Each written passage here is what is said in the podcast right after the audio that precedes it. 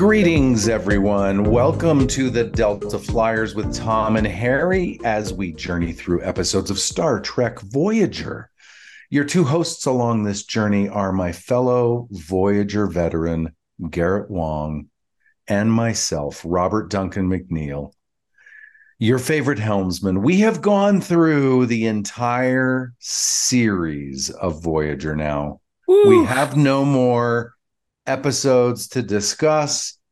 We got to the finale. We were both shocked at how we uh, did not remember it the way we, we thought it was. Not remember this whole series ending the way we thought it was. Par for the course. Um, hmm. But we're gonna we're gonna finish off uh, this month of podcasts with a couple of special episodes about our series. Mm-hmm. And this week we are going to kind of take a step back and take a bird's eye view of the whole show, of mm-hmm. everything that we have rewatched, everything we've remembered, everything we have experienced for the last three and a half years of doing this podcast. Sure. The entire seven seasons of Voyager, we're going to kind of talk and, and reflect on that. Remember, you can get the full version of this podcast and all those episodes that we rewatched and re experienced uh, and tons more bonus material if you sign up to become a patron at patreon.com forward slash the Delta Flyers. All right. So Woo! here we are. We've we've uh, we've gotten through the entire series. How does it feel? Uh, it's it's surreal. It really is. I mean, it just seemed when we began in May, uh, when we first launched in May of 2020, and we actually began recording in April-ish. Yeah. yeah. Um, it seemed like a gargantuan task. Oh my gosh, uh, yeah. 160 plus episodes of Voyager that we were going to review. And honestly, I was like, gosh, I just hope I hope we both stick with this and finish this because you know yeah. who knows like we could have both said like eh it's not our cup of tea maybe you know one of us could have said that and said we're moving on or whatever but we stuck with this the whole time you know um, we had our bumps and bruises in the beginning because we didn't know equipment. We didn't know how to get the best audio. We didn't know which green screen uh, or which lighting was the best. Yeah, so it was trial yeah. and error in the beginning for sure, I would have to say. So the other um, thing that that makes me think about, you're right, when we started in April of 2020 kind of putting mm, this together. Yeah. It seemed gargantuan, it seemed impossible. Yeah. yeah. And I if I'm being honest, I didn't expect we'd finish. I really didn't. I didn't think I thought, yeah, well, this will be fun for a few months. We'll see how this goes. But I want to say, mm. just like the original series when it got canceled and the yeah. fans, the fans kept it alive. Yeah. The fans got together and had conventions and wanted more. The yeah. fans, because of their passion and their connection and their involvement, Star Trek as a franchise survived. Mm-hmm. And I feel the same way for our podcast, honestly. And I'm not yeah. saying this to kiss up to all of our listeners out there. Mm-hmm. I mean this from the bottom of my heart.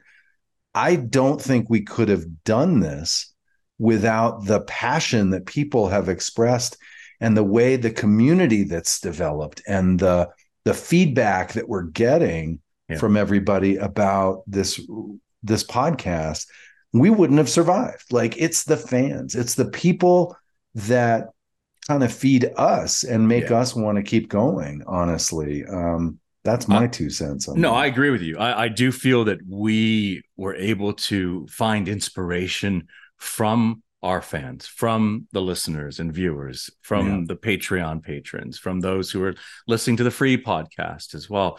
We really you know we've we've heard we've gotten so many emails and, and messages and different times. Uh, i've been at different conventions. Um, i know you've yeah. only done one since the pandemic started but i've done more than that. And uh, you know every day every hour somebody comes by and says oh my god thank you so much for the podcast. Thank you. And that just keeps us going And that was like fuel yeah. i think for both of us too and then we realized that this thing became bigger than both of us you know what yeah. I'm saying? It, it, just it sort of just it it expanded and became its own entity, um, and it became something that people look forward to in a time where an unprecedented un, an unprecedented time in our life in our yeah. as long there's no one alive right now that was alive when the Spanish flu was around. I mean, if there was, they were it, it may be an infant or something like that. Yeah. But I, I again, I just feel like the world shut down. We did this.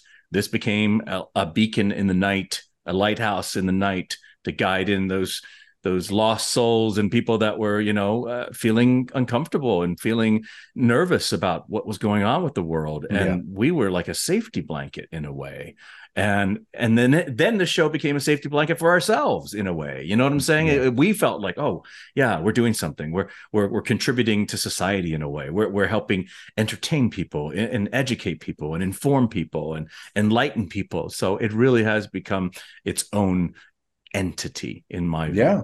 Yeah mm-hmm. it's totally become its own entity. And I think that sense, you're right, was starting during the pandemic when everyone felt so isolated and yeah. alone. Yeah. And the things that we were used to uh, that created a sense of connection or community for us had sort of vanished. They evaporated very yeah. quickly.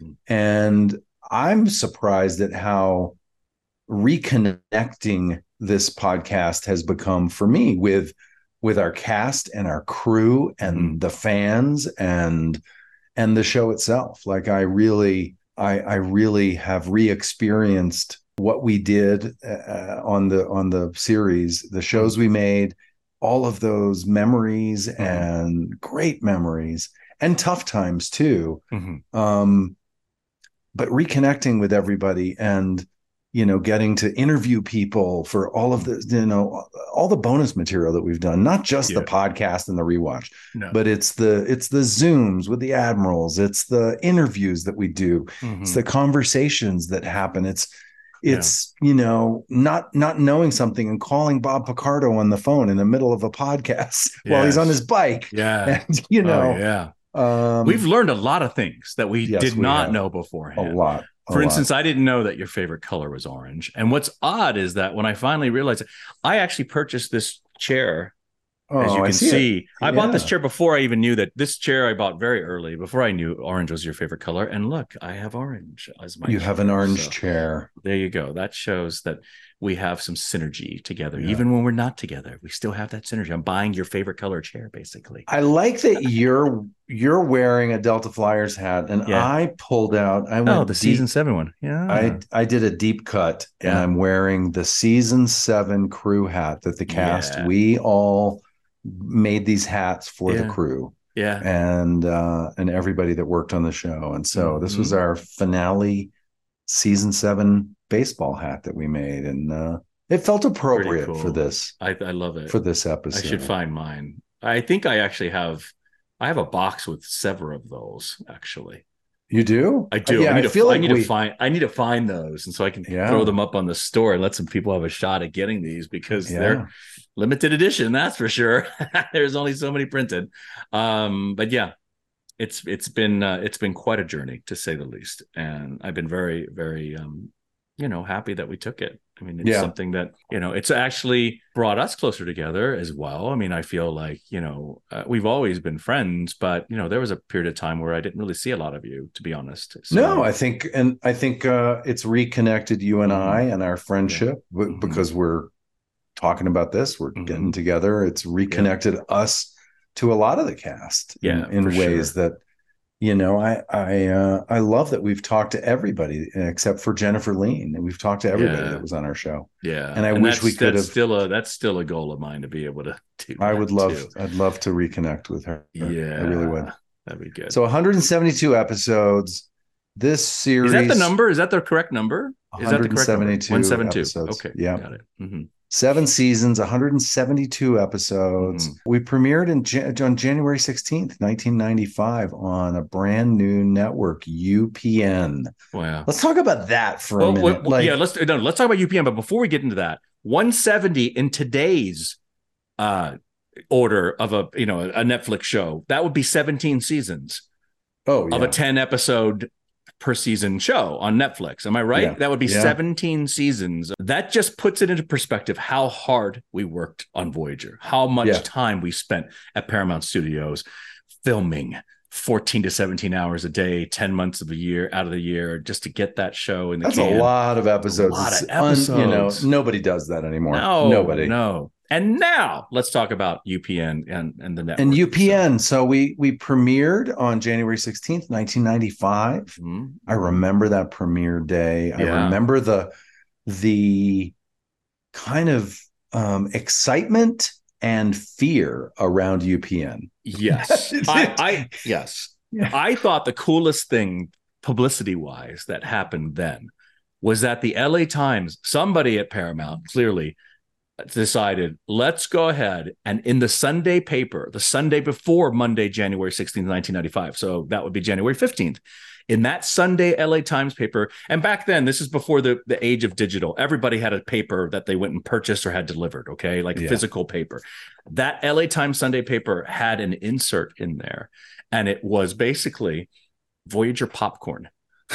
Did you know oh, this? Yes, I, I, remember that. This is brilliant. And that made me feel special. I'm like, wow, like no other TV show had advertisement publicity by putting into every single popcorn. Sunday paper popcorn, Voyager popcorn to to to make while you're watching the premiere of Voyager. To like yeah, make I, it a movie night. Yeah, they, they so treated I, it like a movie yeah. premiere. And so I felt I felt fancy. It made me feel fancy. I'm like, oh my gosh, look at that. They're pulling out all the stops for us.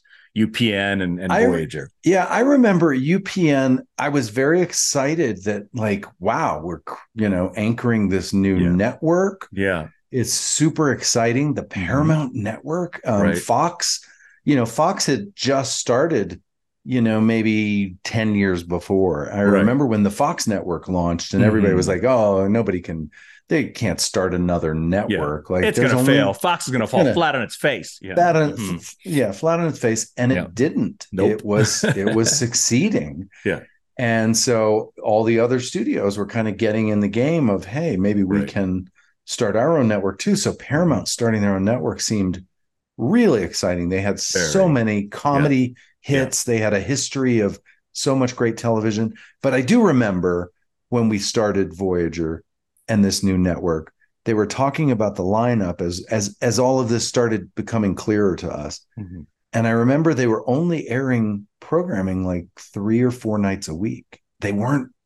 And they didn't have a full mi- slate. They didn't have they a didn't, full slate. they didn't have a full slate. And i remember feeling like wait a minute is this going to work? I'm like gonna, yeah. Do we have enough? Yeah. Well like, i'm going to quiz you. I'm going to quiz you robbie. Do you remember some of the titles of the other shows that premiered with us. That premiered with yeah. us. What? Yeah. What? What other UPN shows were on back then? Oh my! Let's gosh. see if you can remember any titles right now. I don't remember a single other title. Seriously, I don't. I don't. Oh my god! What were they? Okay, there was hanging with the homeboys. that was, was the yeah, first. That was one of them and it was a couple guys, you know, from the inner city, or I think that were attorneys or something, trying to be attorneys, something like that effect. Yeah, hanging with the homeboys was one. Platypus Man, starring Platypus Richard Jeni, yes. the comedian, the very the very famous and, and fun, uh, awesome comedian. He's since uh, has passed away, but uh, Richard Jeni had Platypus Man. Uh, there was another show. It was about um, uh, Nowhere Man do you remember that? Nowhere. Uh, yes. It was yeah. The guy. It was Bruce. Uh, oh my goodness. He he played. Um.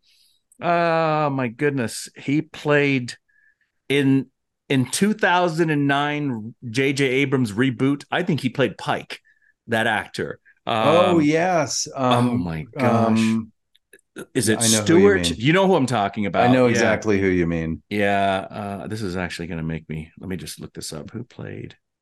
Bruce Greenwood. Thank That's you. That's it. Wait. And I love that show.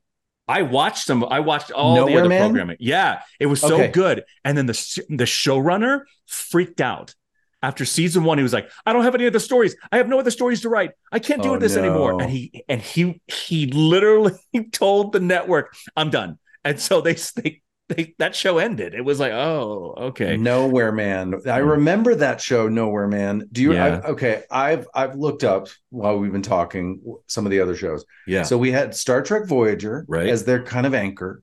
Mm-hmm. We had Nowhere Man, which we've yep. talked about. We had Platypus, Platypus Man, Man mm-hmm. starring Richard Jeni. We mm-hmm. had Pigsty. That one remember? I didn't remember. No, Pigsty. What was Pigsty? It was a comedy. I. It was. I Let me see if I can Who- find give me give me some names of the people that are in there. Who's the lead? Uh, Sean O'Bryan and Liz Vassey, both in my short film Nine Millimeter of Love. Oh, wow. About this. Oh my god, that is Sean, so funny. Sean's an old friend. Yeah. Starred Sean Bryan, Sean O'Bryan, Yeah. Liz Vassey, Yeah. Timothy Fall, Brian McNamara, who was in my episode Oh, of Someone to Watch Over Me, Yeah. uh, also a friend of mine, Matt Borlenghi. From Father of the Bride, Brian McNamara? Uh, no, No. that No, that was who that, That was, was George something. George Remember- Newbern. Yeah. George Newbern came in to say hello to you when Yes. you were working at on Chuck, and I was with you when he came in to say hi. Do you remember this? Yes, I do. Kind of? Yes. Yeah, yeah. Yes. Yeah. Okay. All right. Sorry. Go ahead. all the Keep all going. the young actors our Yeah. age or my age back then i Yeah. knew all of them Right. uh, so platypus man Yeah. Was going. another upn show i totally forgot about right. Keep that going. what else? um we had nowhere man we talked about marker richard Marker. Grieco. Richard Grieco. Oh my gosh. yes Terry Farrell's ex-boyfriend. Oh my goodness. Hmm. yes Wow. I forgot about that Um, marker. i don't know Yeah. if these were all keep keep first listing them. Keep listing them. but other upn shows legend richard dean anderson Yes. Yes. Before he did Stargate, right? Yeah. yes yes Okay. Richard Dean Anderson. Yeah. Yeah, and then Legend. there were some other shows that came along uh, on UPN as we were running. You know, as as shows got canceled, replacements like the Sentinel, Oh yeah. uh, that? Moesha, Yeah, that Moesha. starred Brandy, the singer. Yeah. Mhm. Um, the Sentinel, um, WWE wrestling as well. I think that, WWE right? came in. Mhm. Yes, the Secret Di- Diary of Desmond Pfeiffer, which was the Civil War comedy. Um, do you remember that? No, but got really that got greenlit. bad. A Civil War comedy. Yeah, oh my gosh. was- I'm sorry. I don't know what who the execs were, but that is not a very good choice to go. no, with. UPN No. UPN just Oh could not God. figure it out. Um, no, hanging with the homeboys. I, I got that wrong. It was Sparks. Sparks was the comedy, a sitcom set in Los Angeles, California, about the everyday lives of a family of lawyers running a family-owned law practice. That's what it was. That had James Avery, Robin Givens, Terrence yes. Howard. Terrence Howard was in That's that one. right. Miguel Nunez. So there was a lot of you know firepower, star power that was Wow. you know, on UPN that were on UPN shows. I remember that one. Sparks. That was the one. being on that network, bottom line, it was exciting to Yeah. have this new network idea, but I immediately, before we even aired, Yeah. I was like, wait, they've only got a few nights of programming and Mhm. that's their, pro- oh, I don't know about this. I was nervous. Our first premiere night, our two hour pilot episode of Star Trek Voyager, which we got to see at a, at a premiere event on a big screen on the movie theaters at Paramount's uh, movie theater. We got We to see it. Oh, that's right. No, no, no. Yes, we we screened had it. seen it. Yeah. We screened it before it aired. Yeah. But then the night it aired, we had 21.3 million people watching. That's a lot. 23.1 million. 21.3. That is- right? 21.3. Yeah, that's a lot. That's a lot.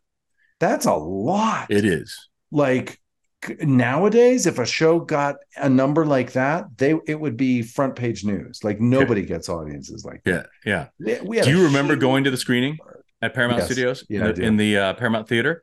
Yes. Uh, I okay. What I remembered more than anything else was I was sitting in about the middle, and I turned around to look at, you know, behind me to see who else was there, and I saw Avery Brooks sitting by himself. oh yeah. I remember. He was sitting by himself. He wasn't. Nobody else was there. Just him, and I, he was just watching and watching, and he was just no reaction. So I couldn't read him. I was like, Oh, is he is he looking at us like that we're a threat you know what i'm saying that that, that Yeah. we're you know is he looking at us like oh okay yeah i respect what they're doing i had no clue he was so inscrutable i couldn't tell what he was thinking at that Yeah. point but i remember he was the one other person uh, um at that screening that i i remember his face so clearly so crystal Wow. clear yeah all right sorry I go ahead. remember at that screening, everybody got dressed up. And I remember, you know, back when we first started on Voyager, I was having a lot of like anxiety. And you and I have talked about Yes, this. I was having like Mhm. um um panic attacks, basically. Mhm. which i didn't And I- know and we and were I- and i was dealing with it too so wow I was I was having uh, when we first started the show, the first season or two, I was still having these panic attacks. And I remember being at the premiere at Paramount's Theater there, You felt it then, and too? I started having a panic attack. Oh, and I remember I. I had just gotten like club soda. I was drinking a lot of club soda because I Oh, didn't want to have alcohol. I didn't want to do anything yeah, that would exacerbate it. And I remember being out in that lobby and yeah, the lobby area. every yeah. you know posters everywhere. It was very Yeah. exciting and Hollywoody. right. And I remember going into a side like uh stairwell, you know, inside Oh, the door, just to breathe and, and get away from just it. to like take a minute. oh my god! And then Kate Mulgrew came through. She was It- going it- out. to the she was- stairwell. She she was going out the stairwell door to go smoke a cigarette. oh my god! And so she saw she you. What saw happened? me. Yeah. And she's like, "What are you doing?" And I said, "Oh, I just was having like a little anxiety. It was just a lot Yeah. in there. I just went." Some, and she goes, "Oh, I get it." And I I remember her calming me down. Oh, nice. Remember Kate from day one with Kate? I always felt in good hands. She made me relaxed and feel grounded and focused. Sweet. And I remember Mm. her, you know, taking a minute there. And maybe I even stepped outside with her Yeah. and talking. And I don't know what she said, but all I remember was she tur- I turned a corner and I was like, oh, okay. I'm not panicking right now. I can go back in, wow. Deal with all of this energy and and chaos and excitement. And uh, that's that's the memory I have of You never told me that story. yeah. You don't talk Yeah. about that often. But Kate Yeah. Mulgrew is your your human version of a beta blocker. She ended up She is. stopping She's your- very yeah. calming for me. She's very calming. very cool. Um, Cool story. Okay. Yeah. Yeah. So, all right. So we have a huge audience 21 million people, more than Mm. 21 pil- million people watch our show. Yeah. And Because of the felt like- popcorn. because of the popcorn. because of the popcorn. and by this point, by the way, the show is premiering in January, but we had probably shot 10 episodes at this point. Yeah. I bet we were eight or 10 episodes into the season. Yeah. So we were deep into it, but yet we were seeing this, you know, the show for the first time. How The did you feel the first time you saw what we had been filming? Excited. Yeah. Excited. Yeah. definitely excited. I also realized that I didn't do the right choice in one part of the like when I say uh the captain hasn't um uh, the doctor hasn't uh, hasn't examined me yet either. Some I, there's something in there that that I did not read correctly. This like when I read the script, I interpreted it incorrectly. Does that make sense? Like what I the cadence of that line, the, the meaning of that line, the my object my objective as an actor, I misread it, and I was like, Really? oh no! And I was watching the watching the screening, going, that's not that's not what what was I thinking? Where was my brain? And it just it didn't you know it didn't resonate with me, and I was pretty upset. I feel like that with this whole series, with this whole podcast, by the way, looking back at seven seasons, I would say almost every episode, there's a moment or a scene or an opportunity where I'm like, what was I thinking? Like, What? You're joking? yeah, like with the perspective of time and age and distance Yeah. from yeah, the chaos that Mm. we've all felt by, of filming that show, yeah. that I look back and I'm like, God, I wish I could do that again. Like I wish Oh, I I, had a do over. On every episode, there's something where Something that you you would have maybe done, it's just done a, a line while I'm driving the ship or I'm sitting on Mhm. the bridge. It could have been one of those, you know, or or it could be a scene, a bigger scene or story where I'm Yeah. like, God, I wish I had, you know, for me, looking back on those kind of things, the first couple seasons, I feel like I magnified the problems of Tom Paris as a character. They were writing him as sort of like a combative, um, cocky. Mm. They were writing that, but I was amplifying it. Yeah, and with yeah. Distance in this podcast, looking back on it, I wish I had sat on that. I wish I had thrown it Okay. away. I wish I had been much less um you know abrasive and like yeah, leaning into that writing because I think they started to, you know, mellow the character out and find more dimension. And that to me, um, yeah, if I if I think back to this podcast and rewatching, there's a lot of moments where I'm like, oh, why did I I didn't get it? Like yeah. I, I don't even think I was aware of the full picture. I was so stuck in like a reading or an idea Yeah.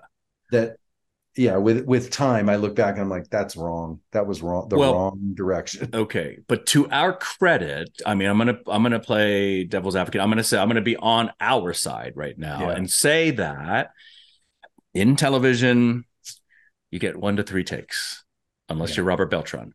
But on television, you get one to three takes, and then that's it. You move on, right? So you don't have that luxury of looking at it from every angle, right? So that's really that's that's sort of the saving grace of of anything that we look back on when we're watching these episodes, thinking, "What was I thinking? Why would I, why did I do that?" Those choices were made because really we didn't have the luxury of the time to sort of look at it from every single angle right? We didn't have that. Yeah. like on a feature film. So if you're fil- if you're filming a feature film and you do 65 takes because you're filming half a page a day that's great. You can you can do a great performance you know? But in television in the 90s uh yeah it was much more difficult and i hated Yeah. back then when people were saying like do you do you aspire to be a film actor that's the highest because you know back then the misconception was film actors are better than tv actors and i say bull okay you put you put any a-list tel- uh, film actor on a television show where you're working 14 to 17 hours and you're doing you know uh, anywhere from what six seven eight up to maybe 12 pages in a day Yeah. No way, man. They're going to come off probably worse than what we can. I mean, we literally adapted, and you adapted even faster because you did soaps, which is the most most difficult Soaps are- medium. Oh yeah. Right. Soap What are you operas is like, hey, guess what? We did a whole we wrote we wrote the whole new a whole new scene and learn yeah, it. you're doing you're 40, like, 50 oh, pages a day. too much. five Oh, days a week. Yeah, it's like throwing it. uh, You're being thrown into the into the fire right there. It's so difficult, right? So I so I'm gonna say because of the format and because of how we were filming, that's probably why we. I mean, I'm gonna say we did. I'm going to grade ourselves that we mm-hmm. were a good solid B plus all the way throughout the whole show. But there's going to be moments where we turned in C or maybe even D performances on our in our estimation, in our opinion, because of the limited amount of time that we had. I'm just going to Yeah. say that right there. Yeah. That's probably the, the main reason why. First female captain on our ship too. That was a big deal. Huge deal, needed to happen. Having a female captain, that was massively huge and groundbreaking in 1995. And we heard uh, endless criticisms from people who are not Star Trek fans uh, about how dare we allow a woman to be in command. And that was Yeah, that was. I remember there was a lot of, lot of flack. protests, a lot of flack. That was a big deal. mm, Um, but it did. You know, I feel like Voyager, uh, Kate Mulgrew had worked before Voyager, yes. but I feel like Voyager made Kate Mulgrew like put her on a different level of actress. It launched a celebrity career for her in a way. She was a solid actress before, Correct. worked in the theater, did some movies, did some TV shows. Yes, yes. Maybe some people knew her as Mrs. Columbo. Yeah. Maybe. But it put her on the map. put and her on the map. it map. also put us on the map too. Put us know? on the I mean, map. nobody knew I- who Garrett No. Wang was before Voyager. Not a soul. So yeah. I, I would say the two biggest career boosts that Voyager gave was Kate Mulgrew and Jeri Ryan. Those two. I would I would argue choice, that yeah.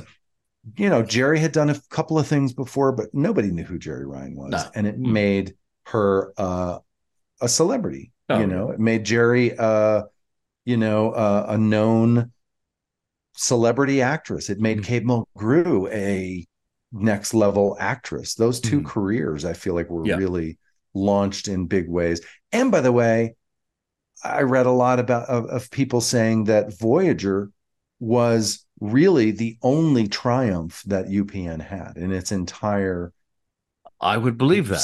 history that that Voyager, even though maybe the ratings weren't as big as you know, didn't sustain as big as people had hoped, Mhm. it still was the only real true success and triumph that for they had UPN. at, Yeah. at UPN. Yeah, Yeah. yeah. It was definitely the the jewel in the crown for them. We Well, were By far. the anchor. By far. I mean, if you look at all those other shows, they didn't really last that long. If you look on there, maybe maybe Moesha had some seasons going on, but other than that, yeah. not much. You know, and, and wrestling, wrestling will always be there. So You know what's you know what else is that is funny about our first female captain and the launch of this network and all Mhm. the attention given to it. Mhm. I heard that Linda Hamilton was considered for uh Janeway. for Janeway, yeah, Yeah, that there Yeah. were talks with Linda Hamilton back then. yeah, I believe. And it. Linda has since become a good friend of mine and I've worked Right. I've used Linda on Chuck as Yeah. Chuck's mom. Uh, she's on Resident Alien with us now, the show that I do. Well, Linda Hamilton, that would have been insane. That would have been insane. And also, if she was Janeway, uh, at this point, my record of of of how many times I've kissed Linda Hamilton on the lips would be once when I met her. But if she was Janeway, I would have said to you right now, boy, I don't even know how many times I've kissed Linda on the lips now, because that's how Linda greets you. Even That's if she doesn't she- know Linda you, she yes. plants one right on the kisser. She doesn't go She to the side like the European thing. No, she goes right for your lips. So it's yeah, it's kind of like my my my little Chihuahua Yorkie, right for the lips. They're trying to go, Yeah. you know, right at you. So mm, that would have been a very the, interesting choice. the other thing as i as i think through like first female captain kate mulgrew how she you know wasn't the first one cast that genevieve Bujold was cast and, and you know this Correct. podcast has been a- an amazing journey in remembering some of that and i think back you know i've mentioned this before but like my trail all of our trailers were lined up in front of stage eight and nine That's they were right. lined up and the and the trailers you know there were two across down the line and our doors faced each other right. But you Uh, guys were you guys were separated from all of us. It was you and Kate by hair and makeup. It's sort of like Yeah. you guys were in first class and we were in coach. Is that we were in the back? That's I don't the way think I it was. That's the way I looked at it. I was like, Really? great. They're right next to hair because that's the place you want to Oh, be. yeah. You want to be able to walk out of your trailer and walk right into makeup. Yeah, I had that to, was like, convenient, I had to, I, yeah, I had to go through an obstacle course to get over there. Yeah, you did, you did. Same thing with uh, especially on rainy days. Oh my god, on rainy day, it was horrible. Yeah, You didn't have to get an umbrella. You just jump right into the makeup and hair. You're right there. So but I, Uh, I, I remember because our doors faced each other, and we would both leave our doors open a lot to get fresh air in those trailers and Yeah. stuff. I, my bird's eye view of our series in Kate Mulgrew is, I feel like, you know, Kate went through a lot of life changes. She was just coming off of a divorce and dealing Yeah. with being, you know, raising two boys and doing this and and she was really focused on her career um you know her she met tim hagan during that time or or you know married she got married her Mhm. family went through a lot of changes with their mom's illness Mhm. there was a lot of life that went on in those seven years in the that midst you were us privy to as well I because felt- yeah. you could hear things and conversations and Yeah. you were there. or if she was angry or upset or just wanted to vent i was right there You she knew would vent because and i would do the yeah. same thing with her You were the sounding board. She was your sounding board. You were her sounding board because you guys were sec. You guys were secluded away from all the other actors. We were on the other side. So yeah yeah, Yeah, speak. And the other thing I think about in terms of like elevating Jeri Ryan and Kate Mulgrew to this higher level of mm-hmm. actor mm-hmm. celebrity, we also launched Dwayne Johnson, The Rock's career. yeah. we were the first show right. that Dwayne right. Johnson was on, and you know, Uh, yeah, uh, evidently he actually includes that in his show about his life. That that he includes the fact that he booked Voyager and everything. That's what I heard. People have told me that was a big so. deal I, Yeah, at the big deal time. I think it was a big. I mean, he was he knew he was on his way to something more than just wrestling, but nobody knew back then. No one could have imagined back then. No way. And that no was his way. That Yeah. was the launch of his Yeah. acting that gave him a little you- cred. Yeah. If you were going to say to somebody back then, there's going to be a WWE, there's going to be a wrestling dude who's going to be the one of the top box office draws, A list feature film actor, you would have laughed. You would have said, Really? No, there's no way. And but he made it, he carved it Yeah. out.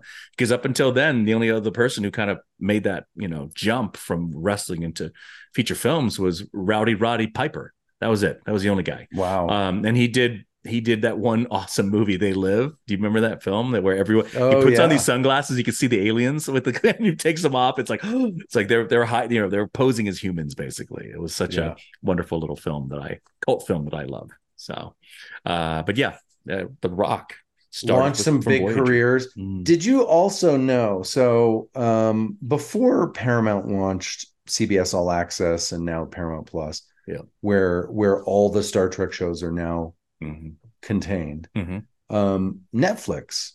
When we started this podcast, Netflix had the Star Trek show. Uh, Voyager ran on Netflix. Next Yeah. Gen ran on Netflix. Enterprise was on Netflix. Netflix had all those all those old Star Trek shows. Yeah.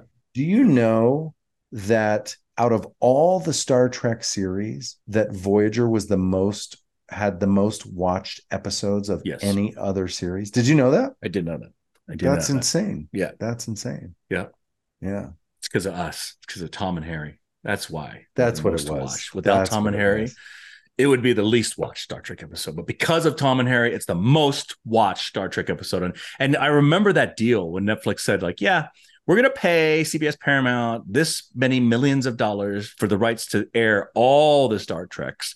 And um, I, I kept thinking, are they crazy? Why are they pay- they're paying how much? You know, and it made sense to them. And of course, you know, Paramount and CBS saw all the profits of that. We didn't really see much of that, to be honest. Uh, but still, it's amazing that we did get all those hits and all those watches, those views. It makes us Yeah. feel it kind it kind of validates it for us, you know, the experience. It kind of makes us Yeah. it makes me feel proud. It's like, yeah, yeah, we really did some quality work. We had some great episodes and we had some Yeah. wonderful times doing that. Um, yes, it was not the easiest job because of how long we were there. I mean, that was our life. We were there all the time. Yeah. Uh, yeah, but still, it was pretty cool when I heard those facts from Netflix. Yeah. Mhm. Um, what do you remember? Like now that we've watched all these episodes and kind of got a clear, not just a clear memory of the stories of these episodes, but a clear memory of like the whole series, the whole journey. We we remembered so many things that came back to us with all our interviews and our bonus episodes and stuff. What do you remember the cast's um like confidence level in doing our show? Like what was everybody confident that we were making a good show that we were going to like my memory is we kind of knew we were going to do this for 7 years once we got going. Like yeah.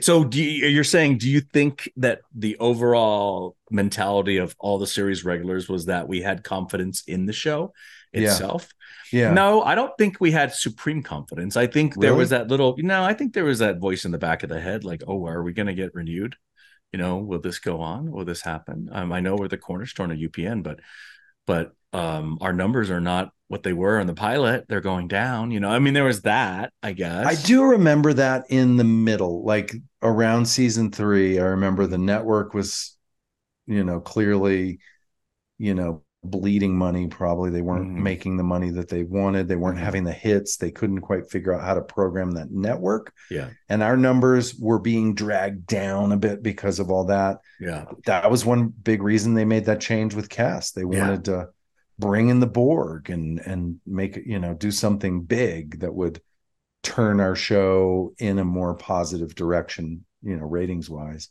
yeah but they could have kept Jess. Yeah. They really could have. They Didn't have to get Yeah. rid of her. Yeah. Yeah. I Um, guess my memory is that we were, I was at least really confident and, and kind of intimidated that we were possibly going to be doing this for seven years. I was like, Oh, okay. wow, you know, that's Yeah. a lot. That's a long, Yeah, it's yeah. going to go for a long time. It's a long, long time. And I remember, you know, by season two, people were buying houses and, you know, expressing a lot of confidence. I bought a house season two. Right. Between season one and season two, I bought a house. Um, I think Tim Russ bought a house, not too deep into the series.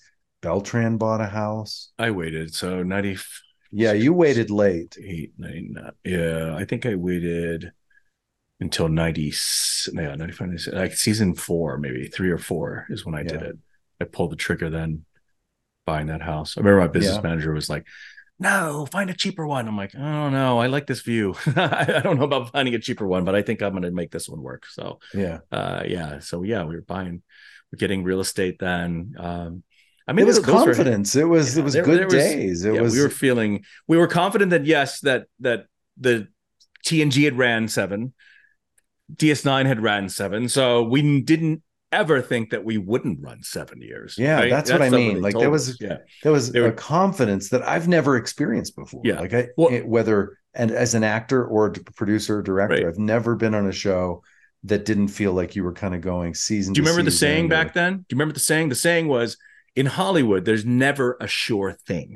But if there is a sure thing, that would be Star Trek. That's what the Right. people would say. They were like, yeah, you, you can't account on anything in Hollywood. But if you were going to put your money behind a horse, that would be that horse in that race would be that Star Trek show Mhm. would be the one. So yeah, so there was the confidence in that we would be there for a while. Mhm. But in terms of putting out you know the confidence in that our show would be loved by fans i didn't know i mean i had no idea how people would react to our show I mean, if you're talking about the voicemails that we, we received after the pilot episode was aired of all the people that were pissed off about a female captain, you know, if, if I just looked at that as a litmus test, I would say that no, the fans don't like or or random channel surfers don't like our show. So I well, didn't know. I, I, didn't know how. I remember would... I was working directing on Enterprise. I think that first season when they premiered, mm. and there was such a blowback about their theme song because they had oh, like a God. pop song. Yeah, they had a pop song. That's Do you right. remember? That? Yeah, yeah. It's been a long time. Yeah, yeah, yeah I know. And we that just they had never done that on, no, on a, any Star Trek show, and, and fans I, were freaking not, out. No, not only were fans, I was freaking out. I'm like, why did they choose that? I, I don't understand. Like they they've made it very clear that every show has an orchestra behind it's it's this beautiful piece whatever it is whether it's tos tng ds9 voyager and enterprise was going to follow suit but then somebody made that decision I don't know if it was Berman or or or Braga or who that said, know. "Let's go with this song." Yeah. so it was like that was okay. that was a big surprise. But I do remember speaking of yeah. like the launch of our show, the confidence level. Yeah. I remember on Enterprise because I was directing over there. Yeah. I wasn't there full time, but I remember feeling like observing that this crew, this cast of actors has the same confidence, if not more, than we did. We did, yeah. When we started, we had some yeah. bumps. You know, we were launching they, a new network. Yeah. That was felt scary. We had had trouble with our captain casting. That felt a little. So we we were cautiously optimistic. But they were very, very, very confident. You saw it from the perspective of guest director of certain yeah. episodes of Enterprise. I saw it from my my friendship with Anthony Montgomery. And uh, but they were, you know, they were also tied to the same network that we were tied to and that That's we right. launched. Mm-hmm. And they came into it when it was stumbling, and you know, they had already discovered that that network was was struggling, and yeah. so. Yeah. Okay. So another thing that that comes to mind is a in, in this bird's eye, you know, series memory is is kind of the writing shifts and changes that happened because hmm. you know even though they're behind the scenes the writers are are a critical part of storytelling and the personality of our show and mm-hmm. we started with Rick Berman Michael Piller and Jeri Taylor as our showrunners those right. three were our bosses that's, that's who right. we look to for the right. final answer for the leadership for the for the heart of the show I, yeah. I always felt like Jeri Taylor was the heart of Janeway. Yeah, that was her character. She mm-hmm. defended and fought for Janeway mm-hmm. um, like nobody else. Yeah, and it bummed me out when she left. To be perfectly honest, I was yeah. like, "Oh no, no, no, no! Don't leave! Don't leave!" Now it's yeah. just the boys' club. Now, you know, I yeah. really, I really wish that she would have stayed. To be perfectly honest, in hindsight. I love that she mentored. You know, we learned during this podcast that she mentored and brought in Lisa Klink. Yes. That Lisa was That's very true. young, didn't really have credits to stand on yeah. and yeah, Jeri believed that. That's her. right. Yeah. So there, there is it wasn't a complete boys club. There was still Lisa, the protege. Lisa. Yes. Yes. I love Lisa's work and she mentored under Jeri Taylor. Yeah. So, and and kept that spirit alive, yeah. that love of maybe that's why Jeri and, felt like it was okay for her to move on. Because she yeah, felt maybe. like, look, I've already left my protege here who can, you know, yeah. watch the shop a little bit and it'll be yeah. okay. So maybe. Yeah. yeah. Jeri was such a sweet, warm. I always felt I felt very here's here's the thing about those three showrunners. My my memories and opinion. Uh Rick was the daddy boss dad. authoritarian. Like he, authoritarian. he was the authoritarian. Yes, he was the authoritarian. He was he was intimidating he was um, a little scary. Yeah. He he was uh, black and white. Yeah. Things with things with Rick were either right or wrong, good or bad. Mm-hmm. There was no gray area. Um, that was Rick. Michael Piller was more of like the professor to me. Like I trusted his intellect and his, you know, the way that he I, I trusted he understood Yeah. what we were doing and and I could I could, you know, he was intellectual and the professor. I don't know how else to put it. Like he Okay. just he he was experienced, he was a veteran and he was I, I trusted him and I, and Yeah. I liked Michael. I went to some So- baseball games with him. He Yeah. was Yeah. he was he was a great guy. I'm gonna go. I'm gonna Yeah. use. You're talking about you, you know broad terms in terms of uh, the person you trust, Piller. The person who's the authoritarian, a little bit scary, uh, was Berman. I'm gonna say in Lord of the Ring terms, Lord of the Rings, uh, Piller was Gandalf. We all trust Gandalf the Wizard, and now uh, uh, I'm gonna put Jeri. uh, Jeri, yeah, Jeri, Jeri uh, Taylor as um, I guess Jeri Taylor would be. Gosh, um, she was nurturing. you know what? She was yeah nurturing. So I'm gonna say that it was um Jeri Taylor was like Bilbo Baggins. So so he Yes. so he's the uncle, you know, the nurturing uncle to Frodo. So Yeah. uh yeah, so that's the way I look at uh the show. Yeah, And Jeri. you know what? Jeri didn't even seem like she would be a showrunner. Does that make sense to you? Like she seemed like the really cool, nice aunt that people Yeah. wish that they had, auntie. Yeah. So it didn't even seem like she was, you know, a Hollywood type. She was no, so she didn't feel Hollywood at all, but she knew what she was doing. Yeah, she did. A great she really writer, did. Super good. great administrator of the Mhm. writing staff, Mhm. nurturing to other writers. I always Yeah. felt she and Michael both really nurtured Yeah. writers. In Yeah. fact, I know that Michael Piller had a scholarship fund.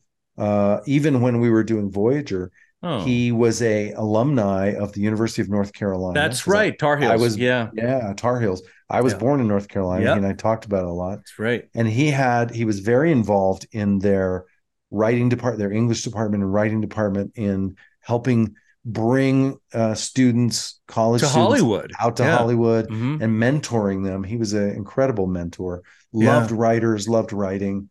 So uh, and I didn't know you went to a baseball game with him. What? Yeah, When, how did that season- happen? He had season tickets, and I don't know. Maybe I was a big Atlanta Braves fan back then. They so were. you saw the Dodgers and the. Braves? Is that what you guys did? Or I can't remember what Huh. teams they were because we ended up talking a lot. But I went a couple times. He had season tickets. He was a big Dodgers fan yeah. and loved baseball. And Yeah. uh, I think he had Dodgers. He had Dodgers stuff in his office. I don't know if you mm-hmm. remember, like base signed I- baseballs. I and I do. And I he do. And I- always and wore a Dodgers hat. Do you remember that? Yes. And I'm going to say right now when, you know, when he passed away from from cancer, I when I went to the memorial, I've never been to a memorial where I've seen more people attend. That was by far it was shocking to me how many people were in attendance. In a good way. It was like, wow, this is how many people he touched. This is how many people that he influenced or that, you know, that respected him because you're not going to go to someone's funeral that you don't respect, right? Or Yeah. that you don't um, think kindly of or think well of. So Yeah. that to me showed it, it spoke volumes to how absolutely. awesome he was. Yeah. Yeah. And then there were changes during our series. So Michael left after season two. I think Yeah. Jeri left after season three. Yeah. And you know, we Bryan had some Fuller new was writers. hired. Wait, wait, was Bryan Fuller, there day one? No, No, he came in no. later. Yeah. He came Yeah. in season three, maybe. Yeah. Um. And Bryan But- off the bat was so different from all the other writers because he was No. Yeah. an Uber nerd. Like he had, like you walk Oh, into his office, fan. you Yes. saw. I mean, he had he had all these awesome, cool limited edition action figures from all different Yeah. sci-fi series. That He was just fun. In his, he was fun. Like if you walk in there, and you and I were were the youngins on that cast, and we, Yeah. you know, walking into into his office was like, hey, it's like a playground in here. It really Yeah. is. It's nice. yeah. Yeah. Well, we had Ken Biller rising quickly. Ken first season was a story editor. He was Right. the or a staff writer. He was the lowest basically the the starting position Yeah. of writers with many steps to Yeah. get to where he got to Yeah. at the end of our series as showrunner. He was the showrunner and the head writer. Yeah. by the so last at season. that bottom rung, he would be the guy in the writing room standing up on the whiteboard. Like he Yeah, would be, he would have to do all the notes. Like that's that's your uh that's your trial, you know, that's your sort of initiation. As a writer, you're the guy that has to write everything up there. So Yeah. yeah. Yeah that that was a big transition in Mm-hmm. our and and you know the personalities of all these writers um show in the way that you know the showrunners show in the way that the series goes. You know, uh, Yeah. Rick Rick always stayed the sh- technically the the head boss, the showrunner. He was always the one to sign off yes or no. But Mhm. but uh, I think you know moving through Michael Piller, Jeri Taylor into Brannon Braga running the show for a few years, into Ken Biller Yeah. running. Uh, Yeah. Oh, we forgot about Joe. Ron- we forgot about Joe Menosky. Joe So Menosky. yeah, Joe. He was the mystery man. He was because you remember he was living in Spain, right? He, so he was in another country. Was it Spain or Italy? Uh, oh, oh, I, thought, it you I thought, it was it was Italy? I thought it was Spain. So eh, Yeah. some European country. some That- that Mediterranean Menosky, yeah. exotic place. Yeah, and he was Yeah. actually submitting, you know, his his uh his drafts and whatnot online, and he was writing from Europe essentially. And he's one of those people like uh Whoopi Goldberg, like John Madden, who refused to fly on an Mhm. airplane. So yeah, so he when he did finally come back to California, back to Hollywood, and and actually have an office to write for Voyager. He took a boat. He didn't fly back. So yeah, um, yeah so Menosky was another addition that that um, that came onto the staff. That and I I liked Menosky. I got along very well with, Yeah. with Menosky. Yeah, I love and his scripts were always great. They were Yeah. always um great scripts. Mm-hmm. Yeah.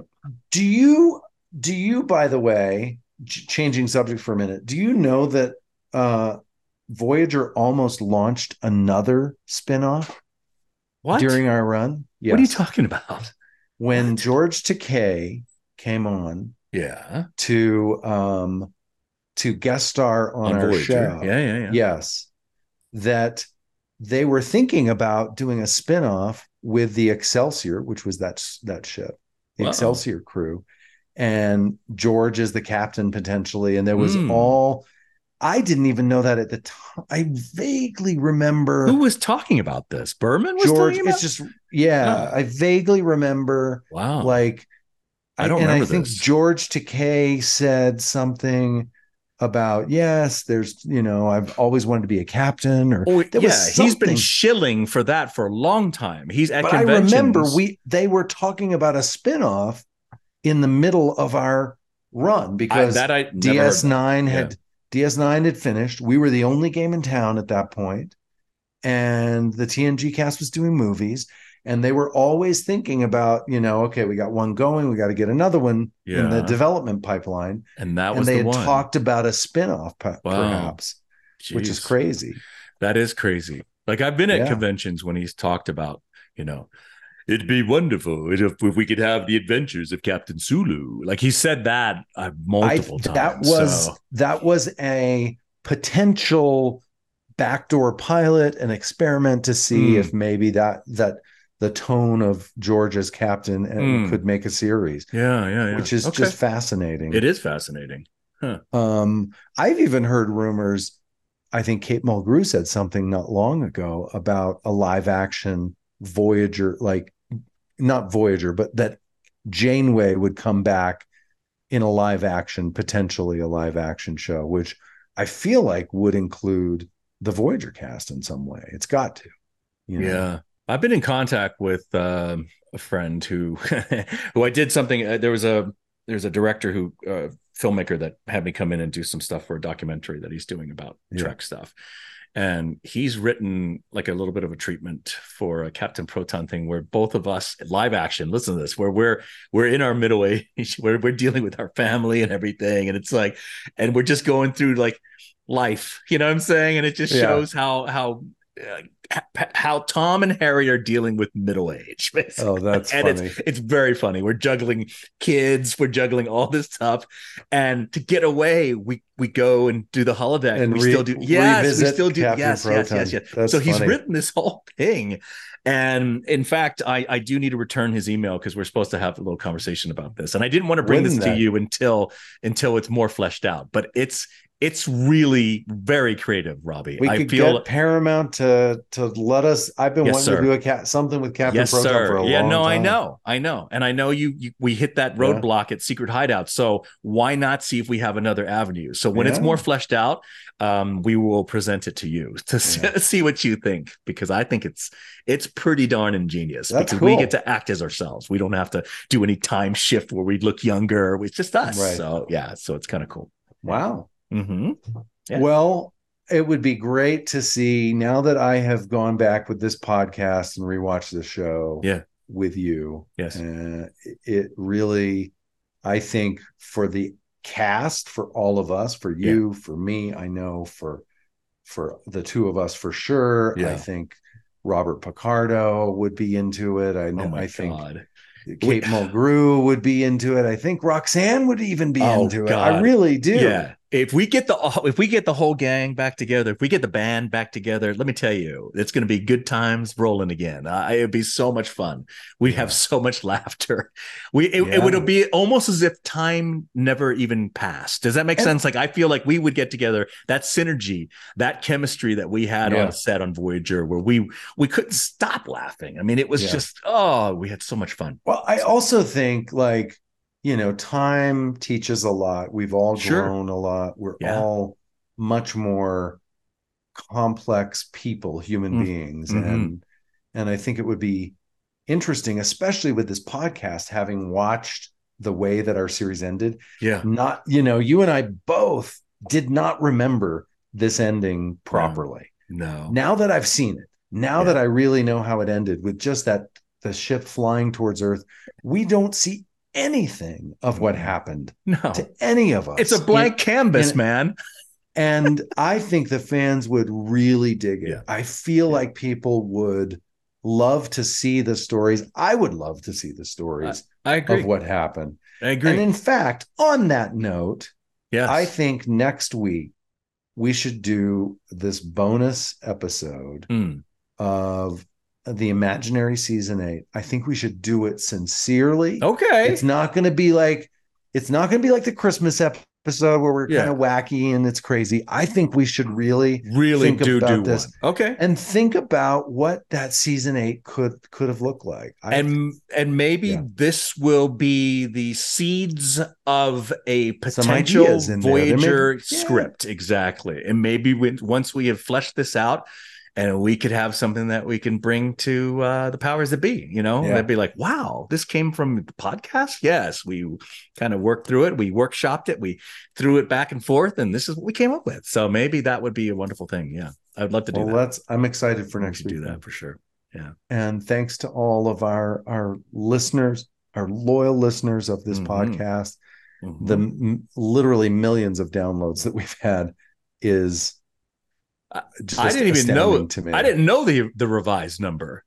You gave the revised number out the other day of how many downloads. You said it. I don't. I don't know exactly the current. Oh, were number, you uh, But were you were you exaggerating? I was number? not exaggerating. Okay, It's so what's over, the? It's over six million. It's over six point. now because the last Yes. time I heard it was like, oh, we have three over three million down. Now it's over six million downloads. So okay, I believe so. Yes, as in the six million dollar man. crazy. Yeah, it is. but it crazy. doesn't come close to our UPN premiere night of twenty one point three million viewers. That's insane.